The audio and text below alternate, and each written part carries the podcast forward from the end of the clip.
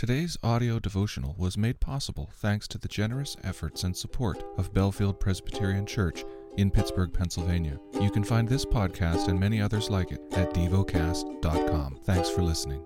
The lesson is from the book of Psalms. The 148th Psalm. Praise the Lord. Praise the Lord from the heavens. Praise him in the heights. Praise him, all his angels. Praise him, all his hosts. Praise him, sun and moon. Praise him, all you shining stars. Praise him, you highest heavens, and you waters above the heavens. Let them praise the name of the Lord. For he commanded, and they were created, and he established them forever and ever. He gave a decree, and it shall not pass away.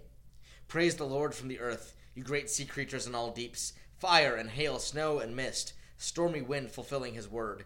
Mountains and all hills, fruit trees and all cedars, beasts and all livestock, creeping things and flying birds, kings of the earth and all peoples, princes and all rulers of the earth young men and maidens together, old men and children. Let them praise the name of the Lord, for his name alone is exalted. His majesty is above earth and heaven. He has raised up a horn for his people. Praise for all his saints, for the people of Israel who are near to him. Praise the Lord. Meditate and dwell on what you're paying attention to in God's Word. How has it connected with your heart or mind?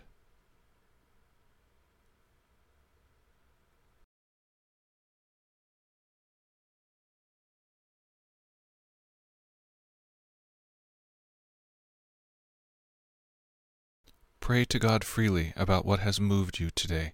Turn your thoughts to Him and enjoy His presence. We offer the following as prayer topic suggestions. For family members and friends who don't yet personally know Jesus as Lord.